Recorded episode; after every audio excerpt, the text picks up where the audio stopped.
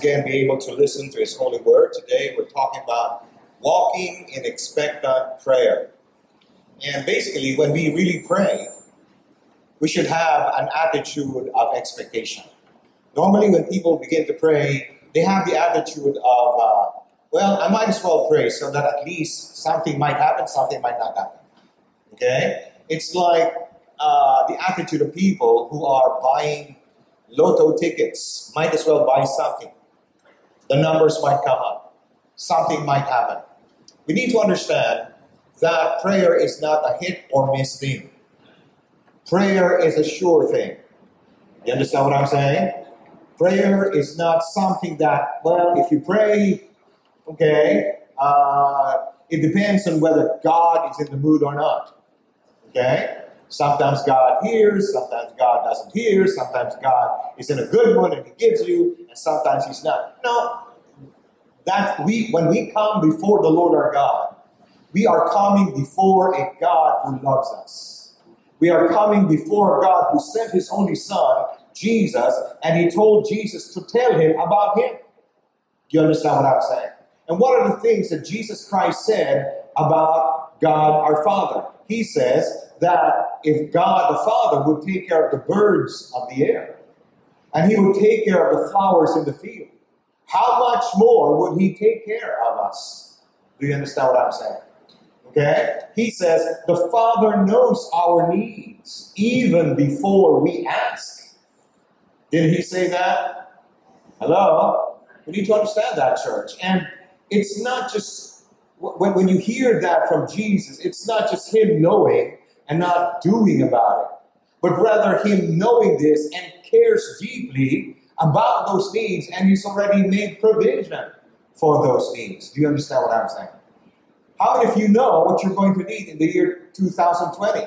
You don't. How many of you know what you're going to need in the year 2021? You don't. How many of you know what you're going to need five years, 10 years, 15 years from now? You don't. God the Father does. And He cares enough to make provision for that. Hello? So we need to understand that, that when it comes to prayer, this is not pachamba chamba. Okay? When we pray, things happen. Okay? When we pray, God hears.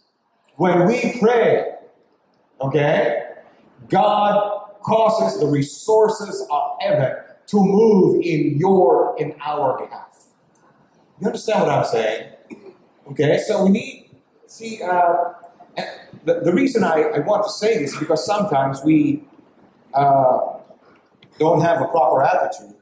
Uh, we think that prayer is just that sometimes it works, sometimes it doesn't work. I remember being called early morning.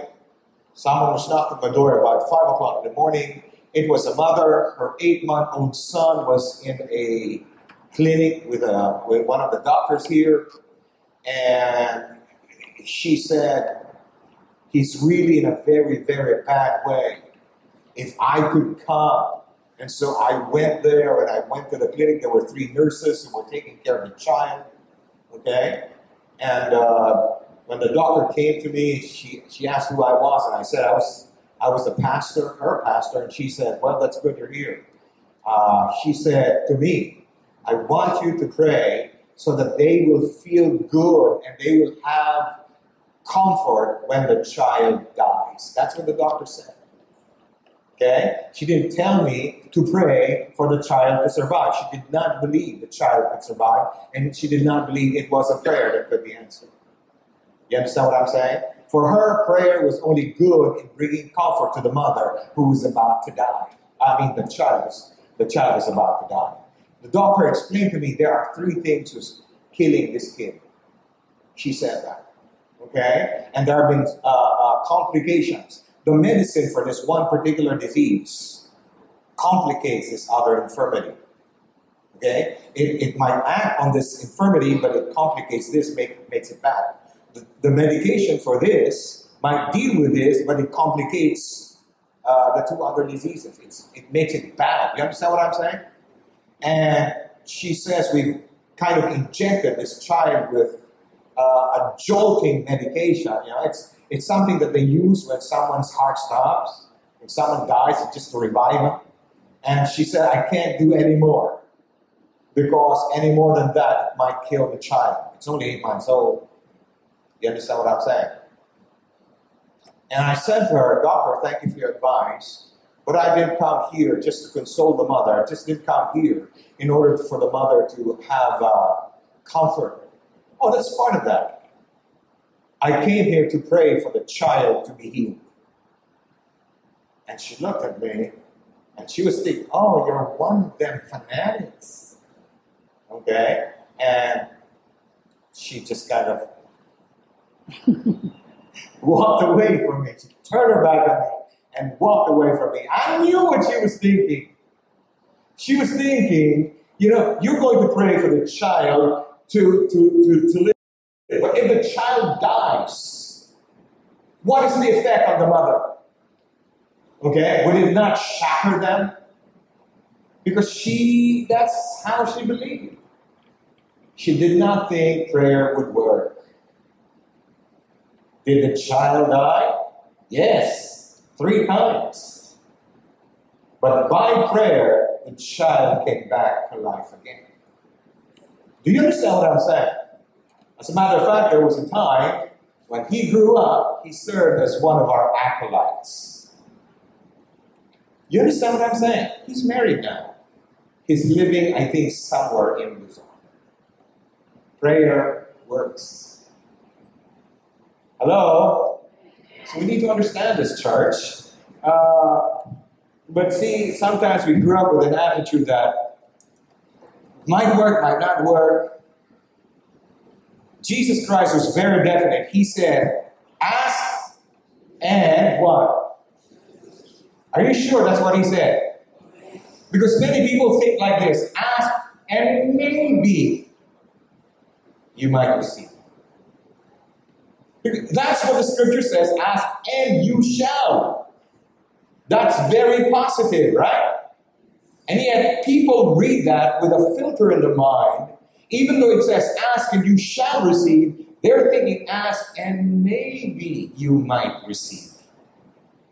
You understand what I'm saying? Hello?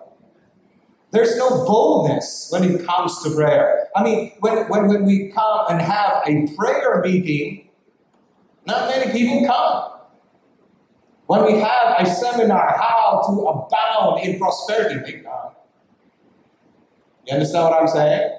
But when we come, and when we come here and says, well, we're just going to pray, not many people come. Why? Because you're really not convinced it's going to work. But you need to understand that God designed prayer to work.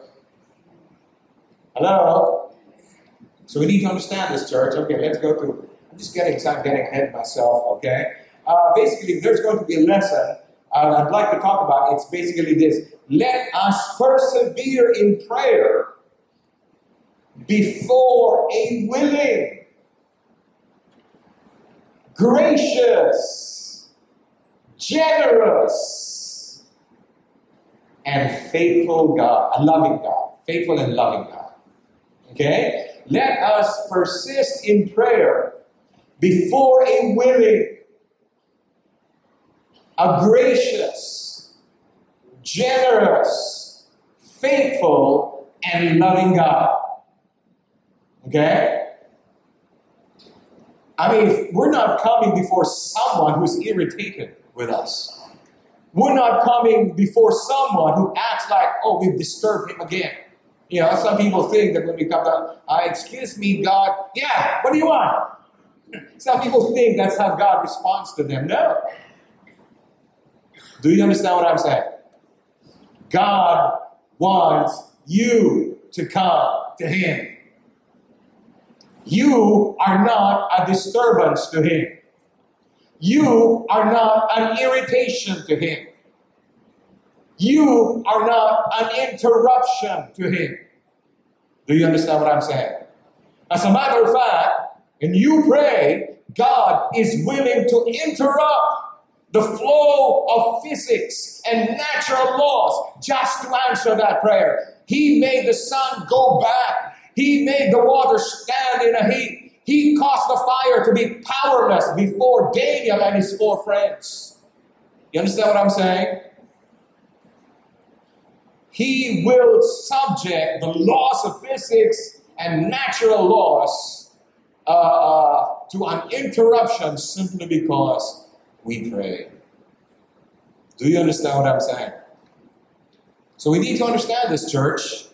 Uh, the God whom we're going to is a God who loves us. He's a God who's faithful to us. When you talk about someone who's faithful, he that means you can rely on him all the time. He never changes. Okay? He never gets weary of doing the same thing for us of blessing us of helping us. He's a God who's generous. He just doesn't give, he overgives. You understand what I'm saying?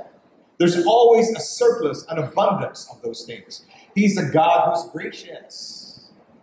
He is not bothered by us. Well, anyway, let's go to the gospel today. Hallelujah. There are two things I'd like to share with you from the gospel. From verse 1 to 5, uh, I'd like you to have this thought. Never be discouraged in prayer. Never be discouraged in prayer. And the second thought, basing this in verse 6 to 8, is this Remember God's faithfulness in prayer. Remember God's faithfulness in prayer. Okay. Let's go back to the first one. And let me just read verse 1 through verse 5. It says here Then he spoke a parable to them that men always ought to pray and not lose heart. Let me just stop it for a while. Normally, Jesus Christ gives a parable, and after the parable is uh, given, then he comes up with the punchline. Okay? Okay? The first shall be last, the last shall be first, etc., etc. Okay? But here, uh, St. Luke, the one who wrote, tells us the point of the parable even before the parable was spoken. In other words, prayer is such an important thing, he wants us to get the point. Hello? Okay, he tells us the point of the story is this. What is the point? That men always ought to pray and not lose heart. We don't even know what the parable is yet. He hasn't spoken it yet. But even before giving us the punchline, St. Luke says this is the point of this parable. Okay, before the parable is spoken, this is the point. Don't lose the point of this parable. This is what God wants you to remember from this particular parable. Okay? He said, What is the point? He spoke a parable to them that, this is the point, men always, okay? Not sometimes, not only when you're in the mood, not when the circumstances are favorable, not when it becomes uh, desperate. Okay? Some people make prayer the last resort. It should be your first response. Hello? It must be your life's recourse. For people, they only rely on prayer when everything has failed. Well, if you start with prayer, then things might not fail. Do you understand what I'm saying? Are you getting this? Okay? He said, men always ought. The word ought means this is a necessity. Just as eating meals, they are a necessity for us to survive. He's saying prayer is also a necessity. It is not something like a hobby that you can do with and do without. How many of you have hobbies? Yeah, maybe it's playing chess or playing tennis or playing something. But see, with hobbies, sometimes we choose, okay, I don't want to do them right now. Okay? It's not a hobby, it's a necessity. God designed that for His will to be established on the earth, He coordinates with the man that he has created and has given dominion and authority on the earth. Anything that happens here on the earth will happen through the man that God has placed on the earth. There is always going to be a coordination between heaven and earth. Okay? One of the things that we see from the Holy Scriptures when Jesus Christ came, one of the things he always did was he prayed. Before he chose his 12 disciples, he spent the entire night in prayer. One time, Peter was looking for Jesus. He was not in his room, he was in a hill somewhere. He was alone, praying before God Almighty. And when the disciples came to him of the many things that he has done, they came to him and requested, Lord, teach us how to pray. They didn't ask him, teach us how to preach. They didn't ask him, teach us how to do signs and wonders. He didn't say, teach us how to give a point by point sermon. Teach us how to relate to people the way you relate to people. That's not what they asked. They asked him, teach us how to pray. And with that request, the Lord gave us what he says when you pray, say, Our Father, who art in heaven Hallowed be thy name. Thy kingdom come. Thy will be done on earth as it is in heaven. Do you understand what I'm saying? His, his life was marked with prayer. And he's telling us that this is not just good for him, it is also good for us. It is an, just as it was a necessity for him, it is also a necessity for us. Amen? Are you are you even interested in this? Uh-huh. Uh, he said, then he spoke a parable to them that men always ought to pray. It's a necessity. And not lose heart. Now, the word lose heart contains certain meanings. The word lose heart means it means not to be afraid. In other words, uh, men always ought to pray and not to be afraid. Why do men become afraid? because things get really, really bad.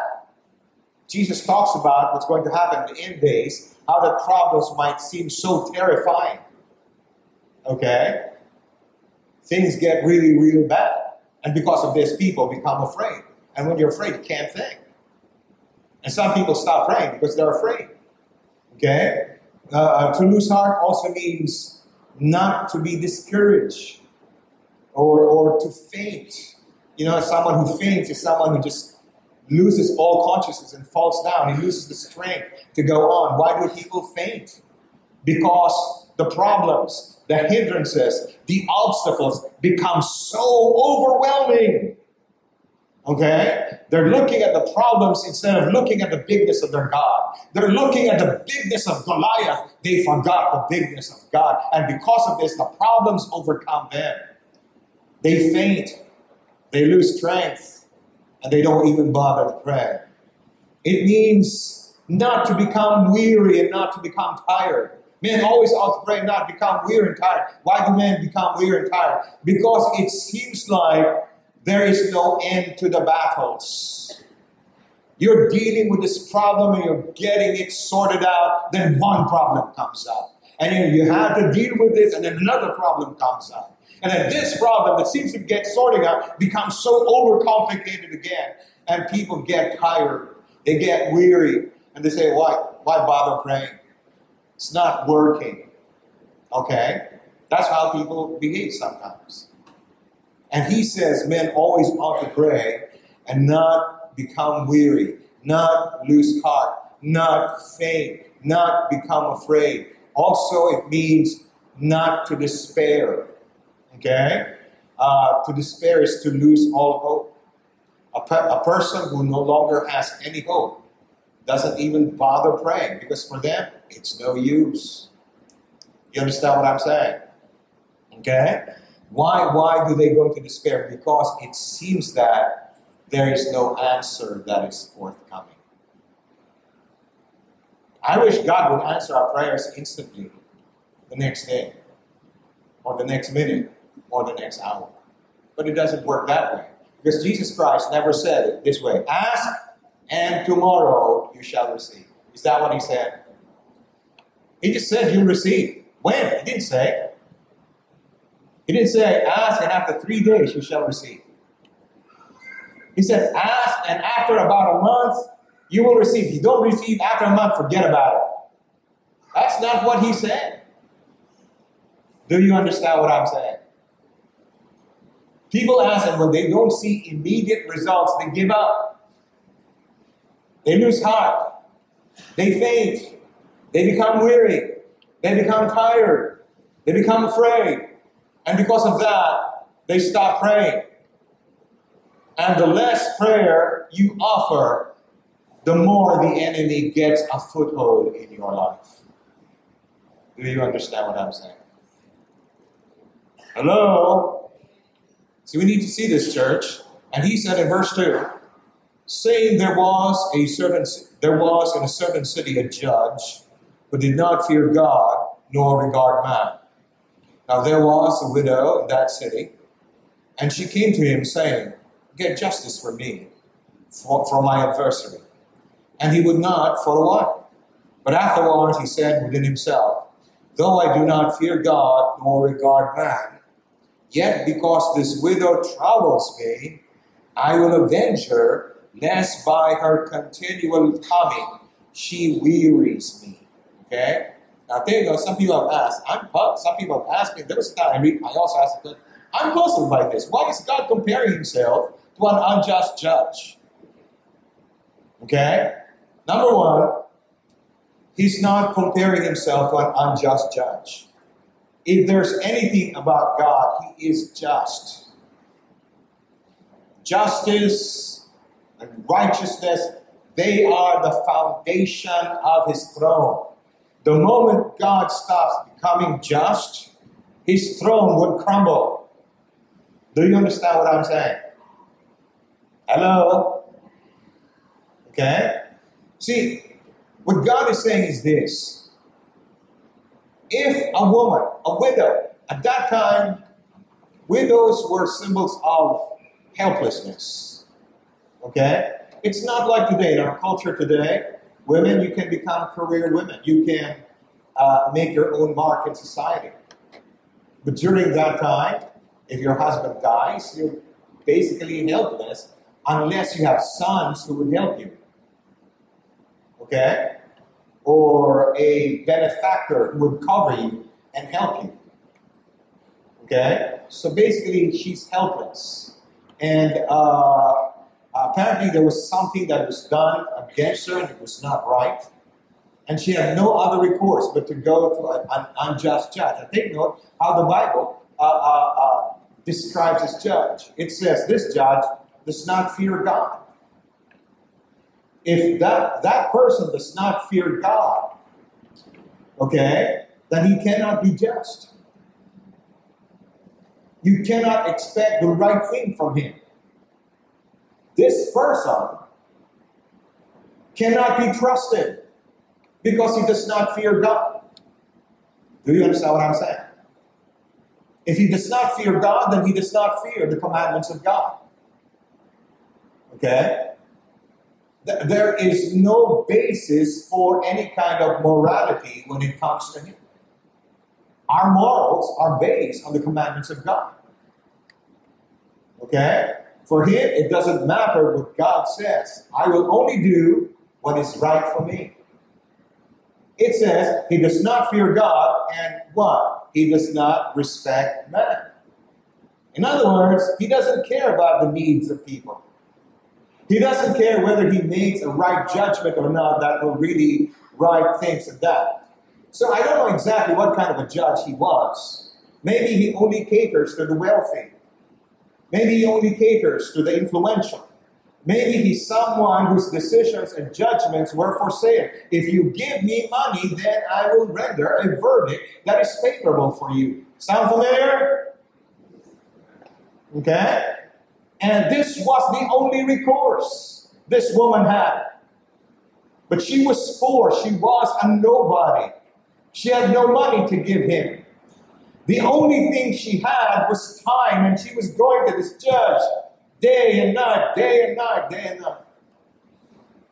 And she was asking, Avenge me, give me a righteous verdict. And it says, it says here, this unjust judge said, and he would not for a while.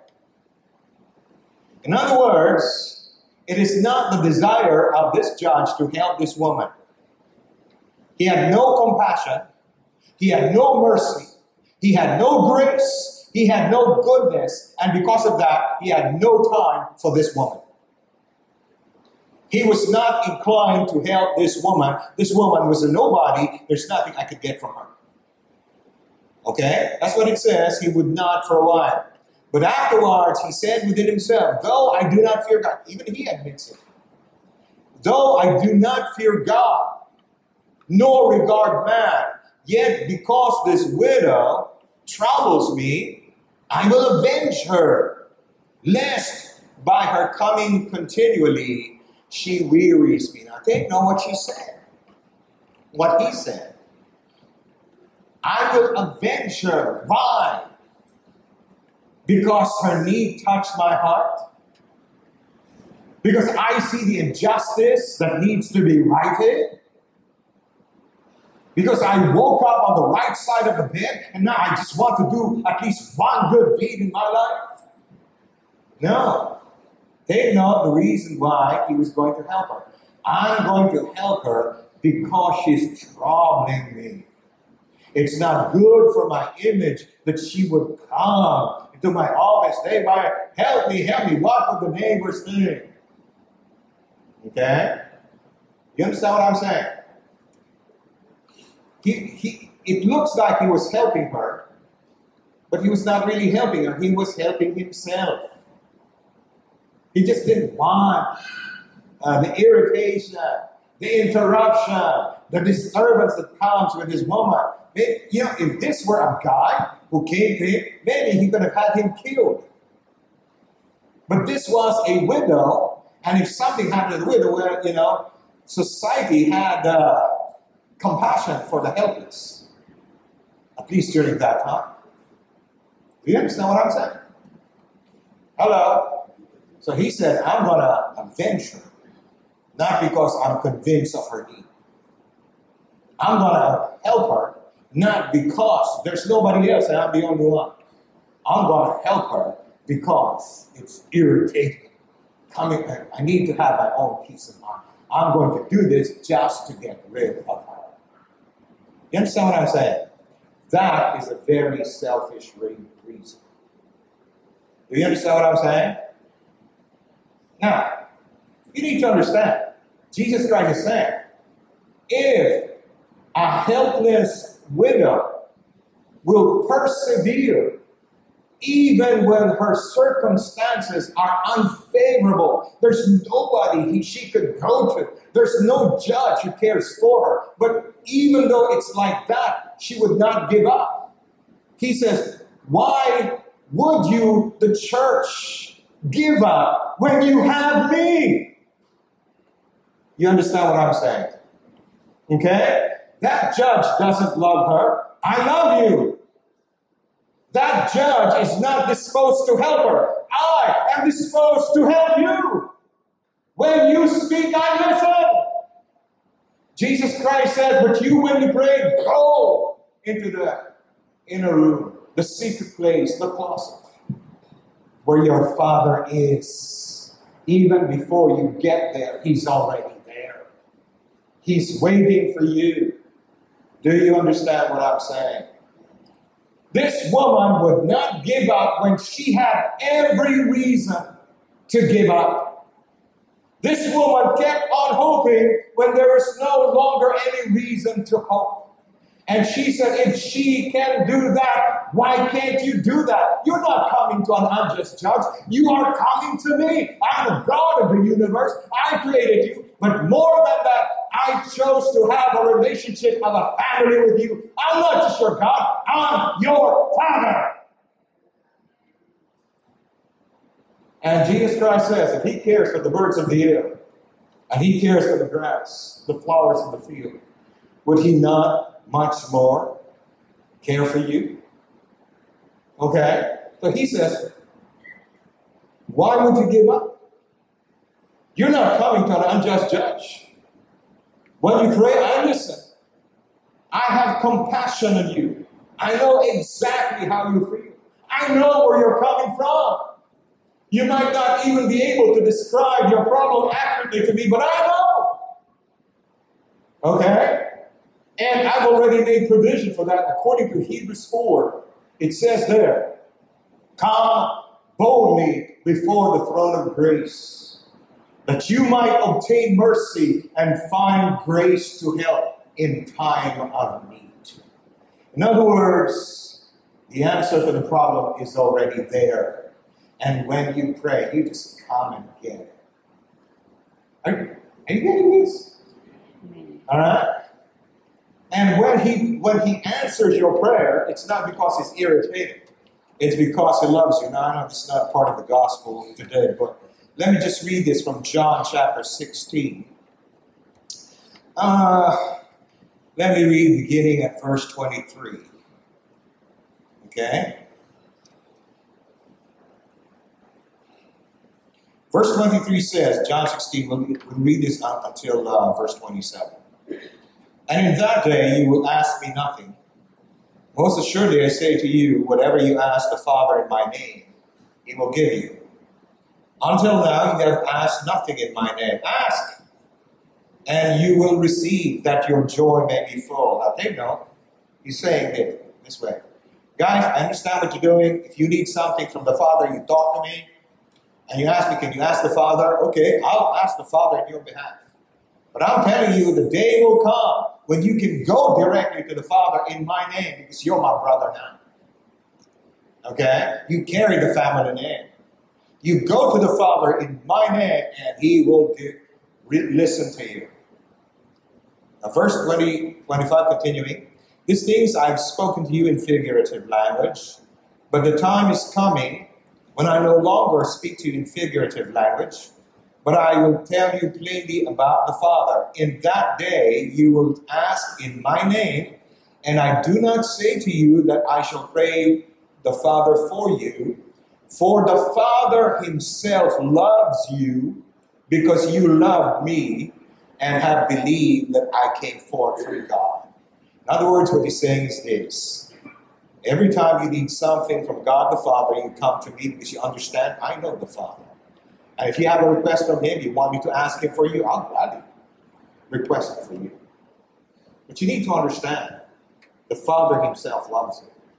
And on that day, what day is he talking about? The day that Jesus Christ pays for our sins. The day that Jesus Christ dies on the cross and gets buried for us and rises from the grave.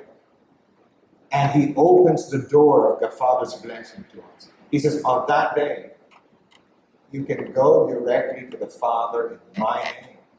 And whatever you need, whatever you're facing, whatever is your concern, whatever is the situation, whatever is the trial. Is it financial? Is it physical? Is it sickness? Is it in the family? Is it something about the work? Whatever you ask the Father in my name, He will give it to you. For the Father himself what? Loves you.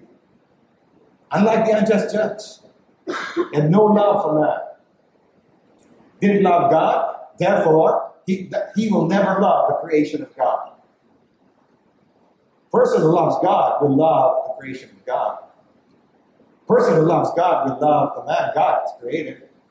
Do, do you understand what I'm saying? See, and he said, this guy doesn't love her, doesn't care for her, doesn't think she's important, doesn't think she's worth her time, his time. But she keeps coming. And because he gets so irritated, that's the only reason why he avenges her. He says, when you come to the Father, it's never, ever going to be like that. When you come to the Father, you come into the presence of someone who's looking at you longing for you, someone who wants you there.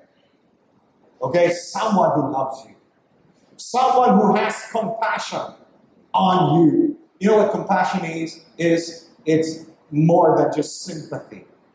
Sympathy is I feel your pain, but that's that's it. Compassion is I feel your pain and I am compelled to do something about it. You understand what I'm saying? Your father is not an unjust judge. He's someone who loves you. He's someone who cares for you. He's someone who longs for you. He's someone who wants you there. He's someone who's dreaming of the day when eternity comes and we will stand side by side throughout eternity. Do you understand what I'm saying? He's, he's saying, if that woman facing an unjust judge would continue and persevere, then my church facing a loving father should have more reason to continue and persevere in prayer. That's what he says. Right? Are you getting this? Are you getting this? I need to, tell you, I'm not God. I need to know if you're getting this. All right? So let me just continue reading from uh, Luke 18. He says, uh, uh, verse 6, and the Lord said, we get to the second, uh, it's because of God. When we pray, uh, when we pray, always remember God's faithfulness. Then the Lord said, Hear what the unjust judge said. And shall God not avenge his own elect who cry out day and night to him, though he bears long with them? I tell you that he will avenge them speedily. He will not procrastinate. Unlike the unjust judge, he would not for a while. Okay? But our Father, he says, he will do it quickly. And one of the, the stories we find in the Holy Scriptures is uh, in the book of Daniel. How that Daniel was praying for understanding. And after 21 days, an angel, the angel Gabriel, I think was the one who came to him, and said, Daniel, I just wanted you to know the first day you prayed, your voice was heard. That's what he said to Daniel. The first day you prayed, the Father sent me to answer your prayer. The first day you prayed. So, if the first day he prayed,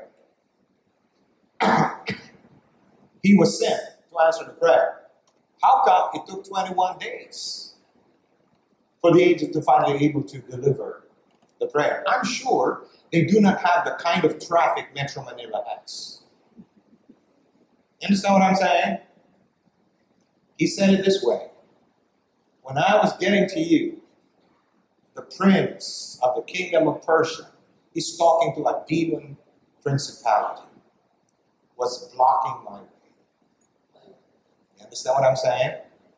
There is someone who doesn't want your answers to get to you and hopes that if he can delay the answer long enough, that you will become weary, you will become tired, and you will lose faith and say, I guess God didn't hear this. Okay? Kingdom of darkness was trying to stop Gabriel, and then Gabriel said, and then God sent Michael, the archangel. And because of that, I was able to get through. Okay? Yeah, you need to understand. We are living in a world where there is time. We have a yesterday, we have a today, we have a tomorrow. Okay? Where God is, it's eternity. It's one eternal now. When we pray, it shoots up to Him. It leaves the world of time and space it goes into the eternal heavens. It goes through the, the third heaven, the first heaven, goes through the second heaven, and gets to the third heaven, the heaven of heavens where God lives. And it gets there quickly. According to someone who went to heaven, came down, he says, uh, the prayers of the saints travel much faster than the saints who are on their way.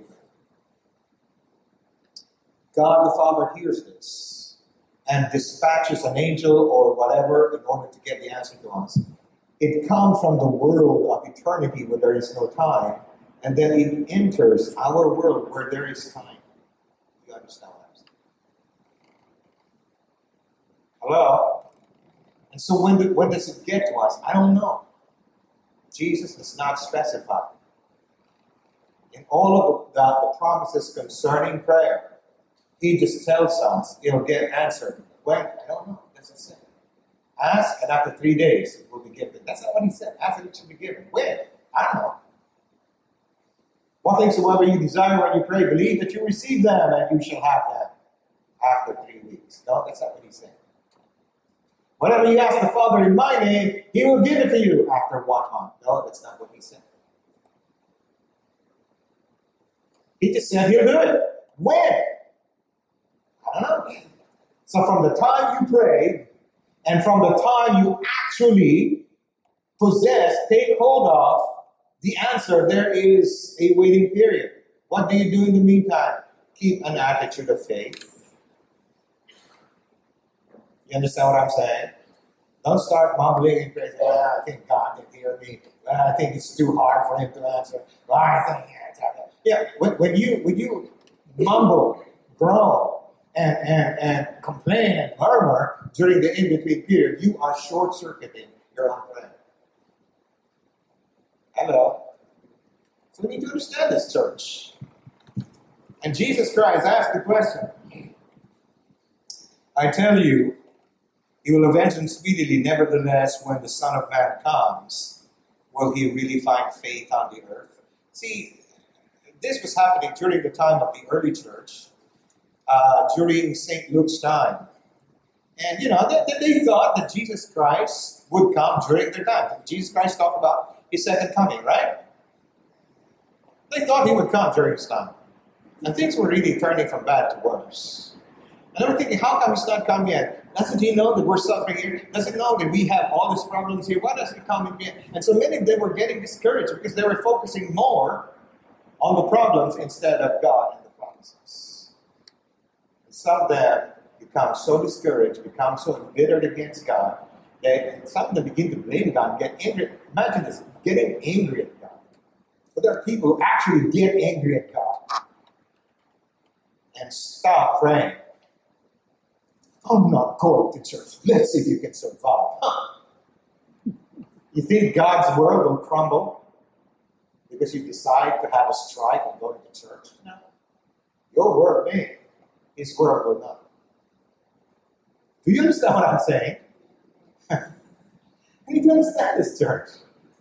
It's really foolish for people to get mad at God. Okay? But, you know, there was some misunderstanding at that time, so uh, they had to describe, explain to them that he's coming back. He didn't say when, but he was coming back. And according to St. Peter, the reason why he's holding back until now because he's giving as much chance and as much time waiting for the last soul to come into the kingdom of God. Do you understand what I'm saying? And then he asks the question, but when he comes, will the Son of Man find faith? What's he saying? If you no longer believe, you no longer will pray. What I have faith in God. Well, I believe you have faith that God exists. But if prayer is not an important activity to you, then I question whether you believe God is relevant in your life. I question whether you believe God can actually help you. You understand what I'm saying? Because he equates this, uh, Jesus Christ equates the level of faith with the level of prayer. The less prayer, the less faith. That's what he has, right? The point of the parable is that people always ought to pray and not faint. And then he asks the question in the end Will the Son of Man find faith on the earth when he comes back? That means before he comes. And, and, and I'm telling you this, things are becoming, there's going to be, what darkness is going to do, it will look really, really bad. And darkness wants you to focus on the problem so that you will stop praying. But then there's also the light of God that will be shining. And God wants us to be in that side where we will always be praying. Praying works. Because of prayer, I survived my day in the hospital. I was 42 years old and the doctor told me my life is limited. I'm 62 years old now. I can equate that with prayer. We had a friend who got imprisoned in Saudi Arabia. And every time they would visit him, they would transfer him in another prison so they would not see him. And you know, they said, you know, they normally do this. And sometimes people just kind of disappear. They, you never see them again. And one of the daughters became desperate. One of the, uh, the, the siblings got that. We prayed for them. Took a couple of months, and then one day his brother came home. And we asked what happened? Well, I don't know. He just asked for my name. I said, you're, you're free to go. I didn't ask questions why, but I'm free to go, so I go, and here I am. We've had a case where a man was lost at sea. One night he was there, the next morning he was no longer there. And after one week, there was uh, people saying, well, that person is dead. He's lost at sea. We kept praying, and one day that man came home. You understand what I'm saying? Prayer works. Prayer works. And Jesus Christ is saying, men always ought to pray and not lose. Amen? How many of you see something? It's awesome.